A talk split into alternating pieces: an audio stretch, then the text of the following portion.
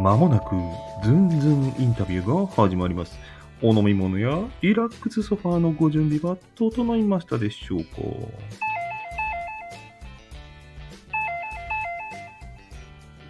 あーこんにちは。お邪魔いたします。いらっしゃいませ。ようこそです。まずはと、お飲み物でもお出しします。あでは。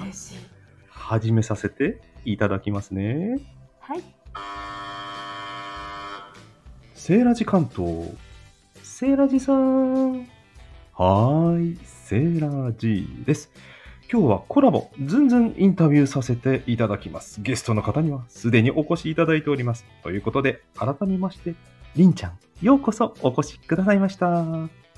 よ読んでいただいてありがとうございます。よろしくお願いしろます。しくお願いします。りんさんは、りんちゃんって書いてあって、ちゃん呼び、ちゃんで呼んでねっていうことだったので、はい。ちゃんで行かせていただきますが、よろしいですか？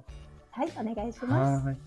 リンさんはね、なんかインタビュー、どちらかというと、よくされてる感じですよね。そう、インタビュー好きですね。はい。今日は逆ですよ。どうしましょ嬉しい。う。嬉しいんですか？うん、心から嬉しい。ああ、そうなんですね。聞くのは好きだけど、聞かれるのは嫌だっていう方もいるのかなと思ったんですけど、そんなことはないんですね。うんうんうん。あありがとうございます。あの、なんといってもですね、あの、りんちゃん、あの、プロフィールにも書いてありますけども、本業が MC 業ということで、はい。お話はもうプロ中のプロですよね。いや、うん、結婚式にね、特化してる感じです。ああ結婚式の司会ってことですよね？そうです。ああ結婚式って私イメージがあの、うん新郎新婦って基本的にはお話のプロじゃないじゃないですか。はい。なおかつこう大事な方をたくさん招いて最初で最後の大イベントみたいなところでうんうん緊張されている方々ですよね？基本的にはものすごく。やっぱりそこで MC をするというか司会をするってことはかなりはい司会をするりんちゃんも気を使うんじゃないかなと思うんですけど、そうですね。うんある意味複雑な立場ですようね。んね、うん。失敗は許されないし和ませすぎても怒られちゃうしみたいなね うんうん。時に感動して涙が止まらなくなって司会進行どうしようみたいなあーあありましたね。のありましたか、うんうん。はい、長いんですよね長いです。もう化石みたい。化石って何年になるんだろう。MC の化石ですか？喋れますか？化石うんみたいな喋れない。あんもないと。あーもう、はいもうね、何年やってすぐ忘れちゃうんですけど、うん何年やってんだろう。22、3から始めて。うんはい、もう今、アラカンなんで、相当やってますでも場数がやっぱり経験値がものを言う世界ですよねあれってね、はい、そうですね。うん、なんか忘れられない大事件とかあったんですか？忘れられない大事件いっぱいありますよ。うん、新郎がね、はい。あのビールを飲まさせられすぎちゃって、はいはい。最後の、ええ。あのはなんていうの？花束贈呈でお父様が謝辞する時あるじゃないですか。はいでその時にあのステージの中に皆様並ばれていてどんちょうが開いて、あのご両親とお二人が出て見えるっていう形の会場だったんですけど、え幕が開きました。新郎がいません。え？えみたいそうそうそう。直前に吐いてしまって、なはい。あの衣装を汚してしまったのでトイレでトイレで洗って着替えていますって、はいつないでくださいって言われて、そこを振られることもあるわけですね、はい、い何があるかくらでもうん。うんすぐに、うん、つなぎは司会の仕事なので、うんはい。はい、いろいろやりましたね。そうそういう意味でね本当だからどんな状況に置かれてもなんとか場をしのぐっていうのは本当ね素晴らしくねあの得意なとこだと思うんですけども素人から見ると、はい。お、話のプロかなっていうイメージがあったんですがりんちゃんの最初の頃の配信で念願のパーソナリティになれたって1回目そんな話してましたよね。うん、う。ん、だけどラジオのパーソナリティはちょっと違うんだよって言ってたのが素人でか聞くとちょっとびっくりだったんですけどうん、違う世界なんですね全く。違いますよね。うんもう結婚式になるとイベント業なので、あーなるほど。お祝いテンションの、やっぱりその、じゃじゃじゃーんみたいな、ご入場です、うん。そうそうそうそう、はいはい。こうきしっかり切るし、はい。ふわっと出すし、うん。間の取り方も、まあ、ある意味オーバあ、オーバーにね、オーバーリアクションね。ー。オーバーにやっていかないと、うん。100人ぐらいのお客様の意識をぎゅっと、例えばケーキ入刀のケーキのところに意識を向けさせることができないから、大きい声で言えばただいいってわけではないですうね。ん、ちょっとじらしてみたり、うんみんなを聞かせるときは声を小さくしてみたり。あ、それも使えますね。うなるん。ほど。でもラジオはね、はいああいう感じなので、はい、全然違いますよねね。そうすると、スタイフで言うと、ライブ向きですよね、その能力。ライブでね、やって、やってみようかな。ライブをやらない理由はあるんですか？と。あ、前はやってましたよ。前はやってた。はい。うんうん。うん、最近はやらなくなった。そうね、今度結婚式モードでやってみようか。あ、結婚式ライブとかどうですか？疑似結婚式とか やりましょう誰が新郎新婦？出没。だからシチュエーショあンで、やらせですよ。ねはあなるほど、私がいろんな声で、そうそう。でん配信 MC で間に入ってなるほどね。もうギャグになりますそうね。夫婦喧嘩始めたりとかしてね。あります、あります。あるでしょ、実際にそういうことって。ある。さっきも話したけど、新郎のお父様が謝辞を言うときに、はいあの、アンチョコの紙がなくって、内ポケットに多分入ってるんですけど、頭真っ隣の、白。そうはい。隣の奥様を叱り飛ばし始めるんですよ。そうなんだ。もうスポットライト浴びて全員の視線が集まってるところで、夫婦のリアルがありありと出てしまう。ああ、なるほど。うんものすごくあれですね、奥様が旦那様を支えている理想的な夫婦ですね、なんていうふうにつなぐんですか、そういう時は。それはまずいですまね。ずいんですね。火に油を注ぐというトークですね。逆にしらっとしますよね。それはいは。はい皆さんが注目が集まってる。そういう時はどうするんですか？黙ってるわけにもいかないんですよね。うん、まあとにかくそこのところはね、うんあの口を挟めないんですね。ああ、そなので。数秒間仕方がないので、うんみんなして待っています。見つけるのを。あ、そうですね。結構長く感じるんですけど、大した時間じゃないんですよね。そう必ずそう奥の方のポケットの下の方にあるだけなので探していただく形ですね。まあ、その辺は逆に言うとプロフェッショナルというか、場数踏んでるからよくあることって感じで、焦るとこじゃないんですね。りんちゃそうんそうまあまああるし夫婦仲の中に割り込むわけにいかないので、はい何も感じないあととにかく微笑を浮かべてるような状態で微動だにしない意識の表情、な立ち姿をすることで守る、その夫婦を。うんうんうん、なるほどね。そうそううんだってね新郎のの新郎にしてみたらまた父ちゃんがやってるって片っ端書いてるわけだから そねこを拾わないあえてスルーする、うん。はい、なるほどね。スルー、スルースキルですね、ある意味ね。そうそううん。まあ、あとは、あれですよね。プロフェッショナルの方って、やっぱりすごいのは、動じないことですよね。うん、動じないふりをしています動じてるって思われると、周りが不安になっちゃいますからね。そうそうそう、ううんんあよくありますよぐらいな感じでね、多分何も言わないで、その場を待ってるんですね。うんね、要なので、はい。私が最初に慌てたら仕方がないって感じですうん。ね。ねはい。でそう相手に合わせるっていう話もあの他のインタビューも聞かせていただきましたけどもええ。あのいつもわちゃわちゃやってるわけではなく相手がゆっくり話せばゆっくり話すしはい。激しく話せばノリノリだしみたいなはい、ことをおっしゃっていて。そうですね。あのカウンセリング用語で言ったらミラー効果なんですけど、はい。相手が足を組んだらこっちも足を組んでみたりすると、なんとなくクライアントさんって落ち着くんですよ。はい。そう同じように頭をかいてみたりとかね。はいはい。そういったものって絶対心理的には効果的なので、はい。やっぱり自分と同じような雰囲気でリンさんが喋ってくれてると、相手の方はとても落ち着きますし、うん。私も結構相手の方に共鳴しちゃうので、はい。もうすぐ大阪大阪弁はね、あの、うん共鳴詞で出てきちゃうし、あそうなんですね。全然大阪弁出てきたの聞いたことないですけど。あ本当に、うん。もう、もう本当にあの、とんでもない感じのね、そうそうそう、うん。私なりのね、あはい。つい出ちゃう、ついなんか出ちゃう。りんちゃんの汚い言葉を聞いてみたいんですけどえ？汚いって大阪弁が汚いって意味じゃないですよ。なんかうんノリノリになってベラベラって言って口が滑った瞬間がか想像できないので、あ、本当に、はいあのね、ググってみてください。結構私やらかしてますよ、ライブでググ。ってくださいって。え、ググると出てくるんですかそれ？うん、配信、古い配信のあライブをググると、はいはい。ポロポロと、ああ、んそうですか。出てます、出てます。うんじゃあ、りんちゃんマニアにはたまらない瞬間ですね。来たーみたいな。あったこんな感じの持ってたんやってね。掘ってください。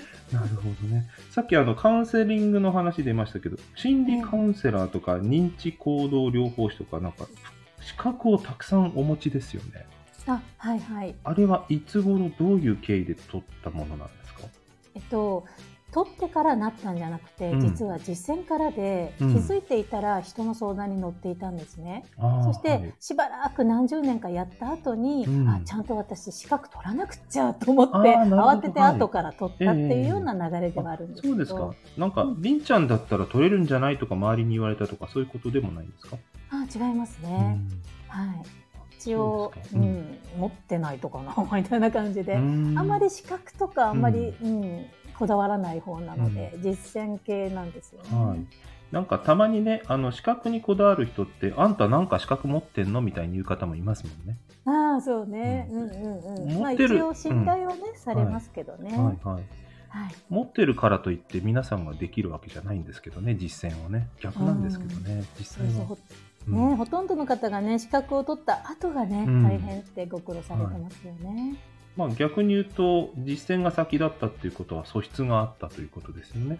あったんですかね。うん。人のお話を聞くのが子供の頃から好きだったとかそういうことですか？うん、そんな割と末っ子なので割とわがまま系ではあるんですけれども、か今感じるのは割と小さい頃から例えば大人の方の。こう表と裏がすごく見える子供だったなっていうのは思いました。いいとか悪いの話じゃなくて、はい。なのでなんでこの人はとりあえずこういうことを言ってごまかしてるのかなってすごい考えてたような子供の質はありましたね。勘が冴えてるというか、今私鳥肌が立ってるんですけど、えなどういうと どういう鳥肌？なんかすごい裏を読まれるかもしれない。あそうこういうこいつ笑笑ってるけど、本当は鼻の中ドロドロなんじゃないの？そうね、こういう話するとみんなそう怖がるのでしないようにしてるけど、よくね、う。そう、心理学をやってる人ってそう言われるって言いますよね。わ、かんないからって念を押されました、私も。あそういう話した。はい、鳥肌立てさせちゃった。でも一方で占いとかもやってませんでしたっけ？占いもやってませんでしたっけ？あカードとかそういったものは、まあたまになんですけれども、まあ占いというか、まあはい感じ取ってしまうので、はい。まあ言うと当たるみたいな感じですかね。ああ、すごいですね。いやいや。何か感じました？ここまで話して。いえー、楽しいですね。や、聞きたくないです。いいです。やっぱりやめます。あ、えー、なんで、えー、言っちゃうよ。せ、なんかね、セーラジさんの声がね、落ち着く。あうん。ありがとうございます。うんいやー皆さんこれ、はいゲストで来られたらついついいろんなことを素直に話されてるんじゃないですか。そうなんですかね。うんうん落ち着くから。あの、りんちゃんがね、相手に合わせるって聞いていたので、さっきの話戻すと、うんはい、素のりんちゃんを僕は知りたくなったんですよ。その言葉を聞いて。ああ、つのりんちゃんね、うんセーラジさん、ほら、はい月に1回、まーちゃんとラーナーさんのズームオフ会やるでしやょ。ってますね。あれあれ、あれが私。ああれなるほど。あうんあのちょっとわがままな、そう、あのキャピキャピ系、あれです、あれです。わがままかどうかはわかんないけ あれあれ、ずっと笑ってるみたいな。ど。はい。まあそうですね。陽気ではありますよね。はい。まあ、多分今喋ってるのもこれ私ですね。うんはい。なるほど。あ、じゃあよかったです。なんかいつも相手に合わせてると、一体本当はどういう人なんだろうって分かんなくなっちゃうんで。ですよね。うん。今日もだからどういう雰囲気でお話しするのがいいのかななんて、まあ、あんまり考えてはいないんですけど、やってみないと分かんないんでね。ううんん。それが気になってたんですよね。おーなるほど。うんうんはい。なんかあの、スタイフ以外にも結構は情報発信をされているイメージがあって、あの、ブログとか、インスタとか、YouTube とか、はい。いろいろやられてますけど、それぞれやっぱ出す内容を意図的に分けてらっしゃいますか？そうですね、うん。ブログに関しては、まあ、とりあえずそこがメインなので、うん。カウンセリング的なお仕事の関係を割と、うん、書いてるんですあけれども、はいはい。なので文章になるので、まあ、たくさんの情報は書けないんですけれども、はいまあ、お客様が OK していただいた場合の,、はい。そのセッションやカウンセリングのシェア、うんうんうん。こういうご相談でこんな風になりました、みたいなことを書いてるっていうのがメインですね。セッション、カウンセリングって主にどういう内容が多いんですか？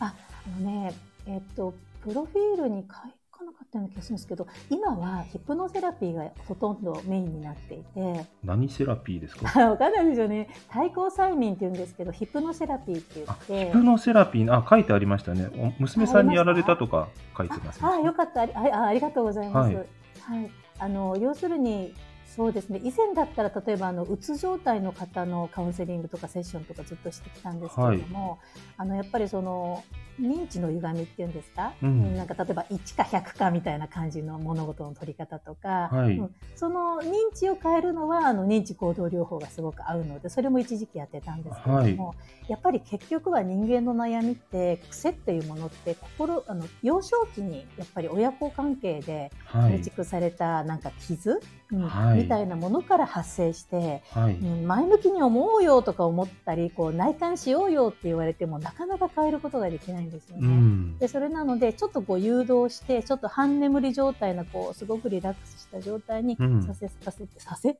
させてしていって、はい、であの昔の思い出のところまで年齢対抗なんですけれども、誘導していってそうするとこうありありとクライアントさんの方から自分でこう必要なところにこうアクセスするというか。思い出し作業みたいなところで、はい、私がそこで言葉で癒しの作業を入れてるっていうことで結構根本的に変わられるので、はい、今は最終形態でそれに一番力を入れてます。なるほど癒しの作業ってことはどうあの聞いてあげて共感してあげる指導するわけではないとそんな感じですかね。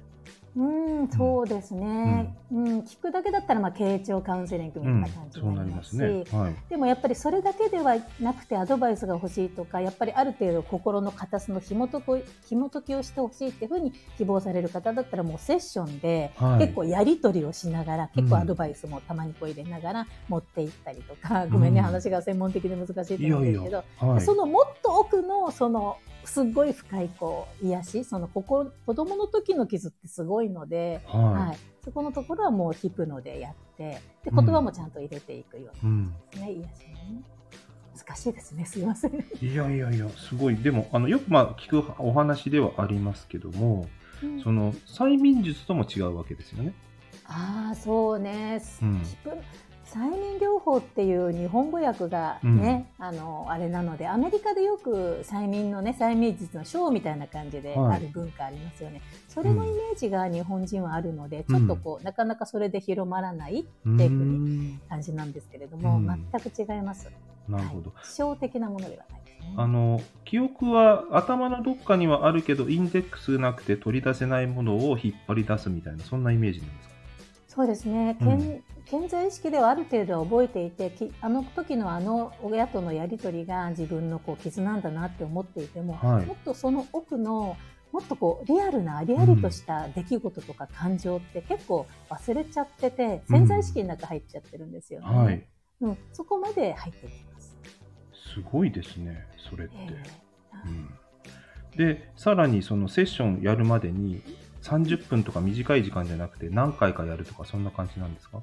セッションやるまでヒプノに入るまでですか、はい、あそう通常はね他の方々はね5時間ぐらいカウンセリングを必要とします。あやっぱそうですよね。なんかその、はい、アドバイスくださいって相当信頼してないと素直に聞けないと思うんですよ 本当傷つけちゃいますからね、えー、逆にね、うん、そうそう。そう。あの痛いところに土足で入っちゃいます、ね、はい、うんうん。まあ、5時間は私は、うん、必要としませんけれども、それまでの間、LINE でもそっとやり取りをやりますし、はい、付き合いが長かったりする方が多いので、はい、はい、とっても丁寧に相手のことを見られる感じがね、それが得意じゃないとできないですよね。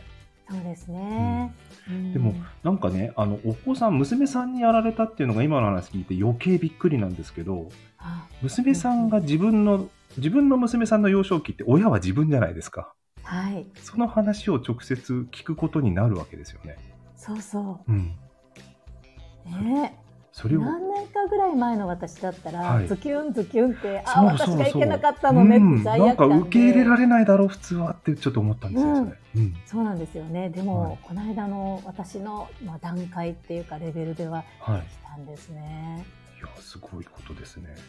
うん。まあ、ちょっとチクッとはきましたけどね うんごめんねみたいな。そこはまあ仕事として、職職業のプロとして、まあ、そうそう。市場を挟まずに対応した。うん、できましたね。うんよかったです。はいなんかはい。この話を聞いたらあれですね、りんちゃんにこう、ちょっと受けてみたいなって思う方増えるんじゃないですか。ああ、スタイフでそんな風につながっていただけたらもう嬉しいですね。そう、多分、もやもやっとしてるけど、誰に相談したらいいかわからないし、自分もわからない。でも、うんうん他の世世にある本をよ読もうが、何か友達にアドバイス聞こうが、何もさっぱりしないみたいなもやもや持ってる人いると思うんですよ。うーん。そういう霧が晴れそうな感じですよね、今の。そんな感じですヒプノセラピーって言うんでしたっけ？はい。うん。もう根源た根源的なところに、はい、行くので、はそうなんです。い。いや、それはやっぱあれですね。聞き上手なりんちゃんならではのお仕事ですね。はい、ありがとうございます。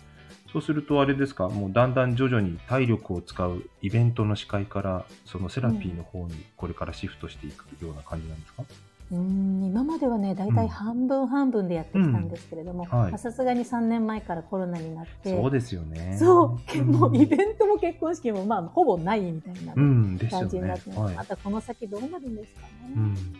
で、モデル業もなんか5年前からやられたとか書いてありますそうなんです。こちらにせっかく引っ越しをしてきたので、はい。ふるさとにいた時はそういうお仕事って行けなかったけれども、はいい、っぱいあるじゃないですか、事務所もね。あなるほど。物理的にね、近くにそういう活躍の場があるところに引っ越したからってことなんですね。そうそう、もったいない。うんせっかくそう来たので、ここでできることをやってみようと思ってね。はい。そう、2つのモデル事務所に登録をして、はい。はい。で、いろいろね、オーディションを受けたり、撮影行ったりして面白かったですよ。じゃあ、それは昔からやりたかったけど、できる環境になかったからやってなかっただけってことなんですね。うん、引っ越す前は全然やろうとは思わなかったですけれどうもね。ん。うん急に私ひらめいて、はいひらめいたら即行動みたいなところがあるのはいで、。はい、ひらめいたら即行動っていう意味では、スタイフでね、あの、共演させていただきましたけど、ドラマにも出演されてます。楽しいですよね。あれは楽しい。はい、山野刑事、よろしくお願い、お手柔らかによろしくお願いします。跳ねっ返りのね、はいそうそう、うんとんがってる子ですねい。や、お上手ですよ。だから、りんちゃんであることを忘れていつもドラマ聞いてますもん。あ、そうだった、そうだった、と思って。別人格だ、りんちゃん、みたいな。いやいや。ねえ、もう本当なんか全員皆さんが楽しそうに演じているのがいいですよね。ねそれの。ねはい、作品のそうそうなんかグレードが高くてね、うん、楽しいって感じですね。そうですよね。で、そう、モデルね、思いついたらやったって言ってましたけども、思いついたらやるっていう意味では、その、今度大阪に、まー、まーさんとランそうランナーさんのコンサートに行って、それも思いつきっていうか、即行動な感じですよね。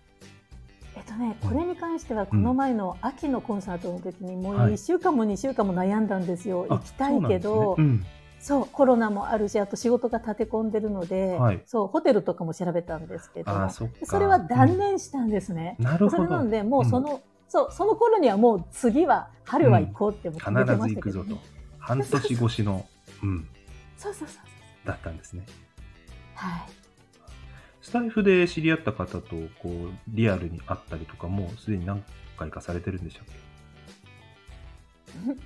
まだですね。あそれはまだね今度が初めてですね。すごいですよね、はいそれってね。うんうんうんまあでも、ズームでね、お話しされてる方は初めてな感じが全然しないと思いますけど。そう、ズームもいいですよね。顔見えるんでねやっぱねそう、はいそうお話ができるので、あれって結構満足しちゃいますよね。うん、ね、本当なんか初めてじゃない感じがしますよね。本当に。ううんんうんあの、全然話変わりますけど、はい。メロンが好きなんですか？あ、猫ですよ。猫の名前。なるほど、猫、うん猫ちゃんがメロンだから、メロンにメロメロなんですね。そうそう、あ、スタイフのあれですね、はいはんネームね。ああ、なるほど、そういうことだったんですね。メロンってなんだろうと思ったんですけど、猫ちゃんね。はい。面白いフルーツにメロメロって言って名前つけることはね、しない。いや、そう。だから、それは聞いてみないとわからない。わからないことは聞いてみようなんて。名前の話で言うとそうだ。その、リン、リンさんの後ろに光ってついてるじゃないですか。あの、光っていうのは何ですか？光。あ、リンさんの後ろに光、うん、あの、あの、ブログの方のね、ネームですね。はい。はい、それはやっぱり、まあ、その、なんだろう。ね。心を扱うお仕事なので、うん、光を見出してほしいですよね。あそういう思いがこもってるんですね。そうそうそうそう、うん、あとはやっぱり私自身もいつも笑って光ってないと、はい、そんな人の話聞くことできないので、うん、まあとにかくいつも凛として光っていたいなという気持ちで、うん、光っていう言葉がすごい好きなんです、ね、なるほどね。あのスタイフの中でもねお子さんのな悲しい昔のね記憶もお話しされてましたけども。あそうなんです。今年から始めて。うんどうですか？鼻口に出すことでやっぱり全然変わってきますか？変わりました、うん、うん、多分7回ぐらい出して今日の夕方、ね。はい、次を入れるんですけれども、はい、もう最初の頃はもうゴーゴー泣いて何度も何度も取り直してって感じなんですけど、えー、そうだったんですね、うん、はい私ねこの前娘が泊まりに来てくれたので、はい、あのクローゼットのあの3つ箱があってその中に亡くなった息子の遺品がびっしり入ってるんですけど、はい、おもちゃとか描いた絵とか字とか、洋服とか、うん、それをねいつもね開けると胸がうってなってこう泣きそうになる感じを、うん、9, 9年も10年もずっとやってきたん。ですけれども、えー、娘が見たいっていうので開けてみたん。ですよ。はい、そしたら私結構以前よりもケロッとしていて、はい逆に娘の方が今までの私のような反応になったんですね。当たり前、当たり前の反応ね。そうあ、もうダメ、もうダメ、もうダメって感じで閉じちゃったんですけど、娘が、はい、そんな自分を客観的に見て、はい、あ、これはスタイフで息子の話を泣きながら頑張って話した、はい、うん、豪華だなと思いました。あ自分なりにやっぱりね、あの次のステップへ行けたというかね。うん、そうなんですよ。整理ができたというか、何と言えばいいのかわかりませんけど。うんまたセイラジさんのコメントがすごくてね。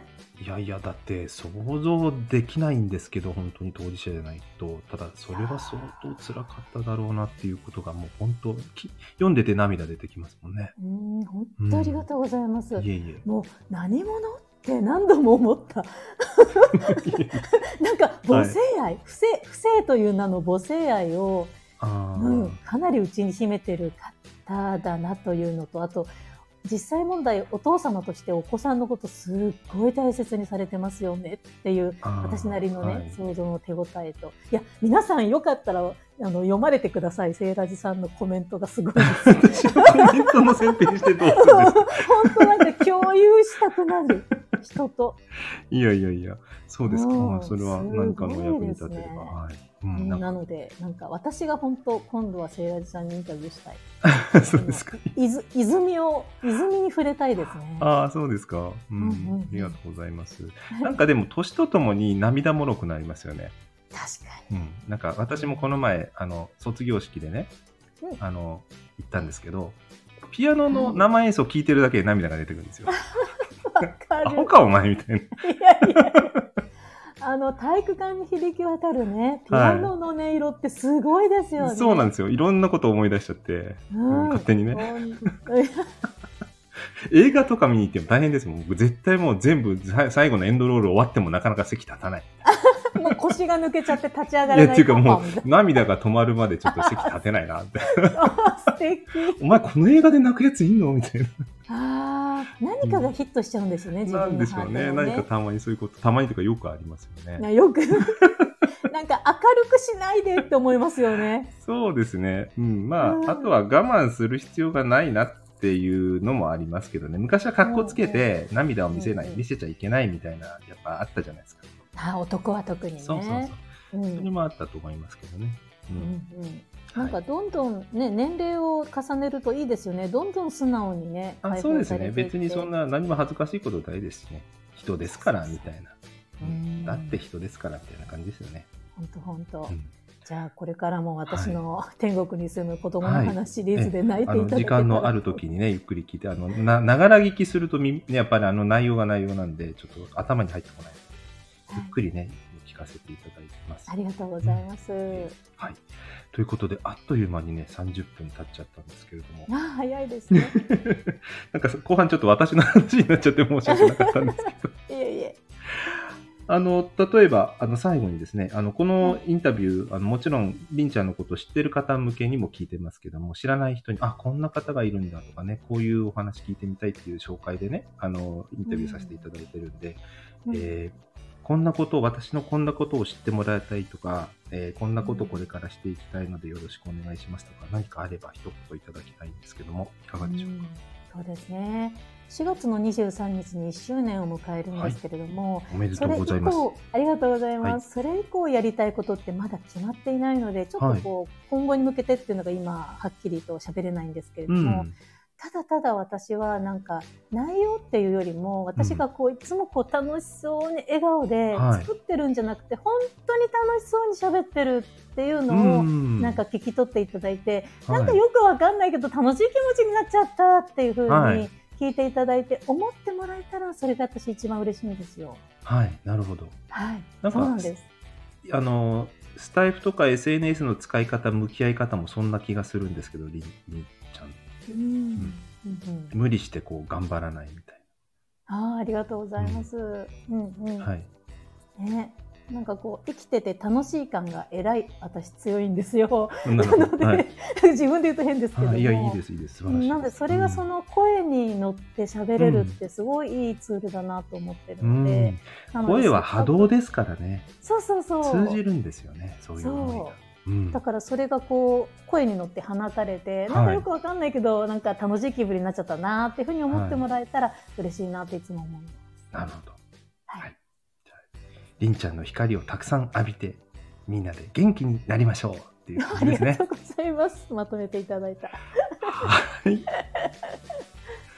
本当にね、いろいろなお話、特にあの、ピプのセラピーなんですよね。ちょっと私、は初耳だったので、詳しいことを聞けてよかったです。あ、ヒプの、うん、ヒプのセラピー、ね、ヒプのかはいうん、うん、ありがとうございます。はいということで、えー、約はい30分お付き合いいただきまして、ありがとうございました。最後にですね、えーご挨拶をして終わりたいと思います。はい。はい今日はね、最後まであのリスナーさんの皆様ね、聞いてくださってありがとうございました。はい。それでは最後に、えー皆様ごきげんようということで一緒にご唱和いただいて終わりたいと思います。はい。はい。それでは皆様ごきげんよう。ごきげんよう。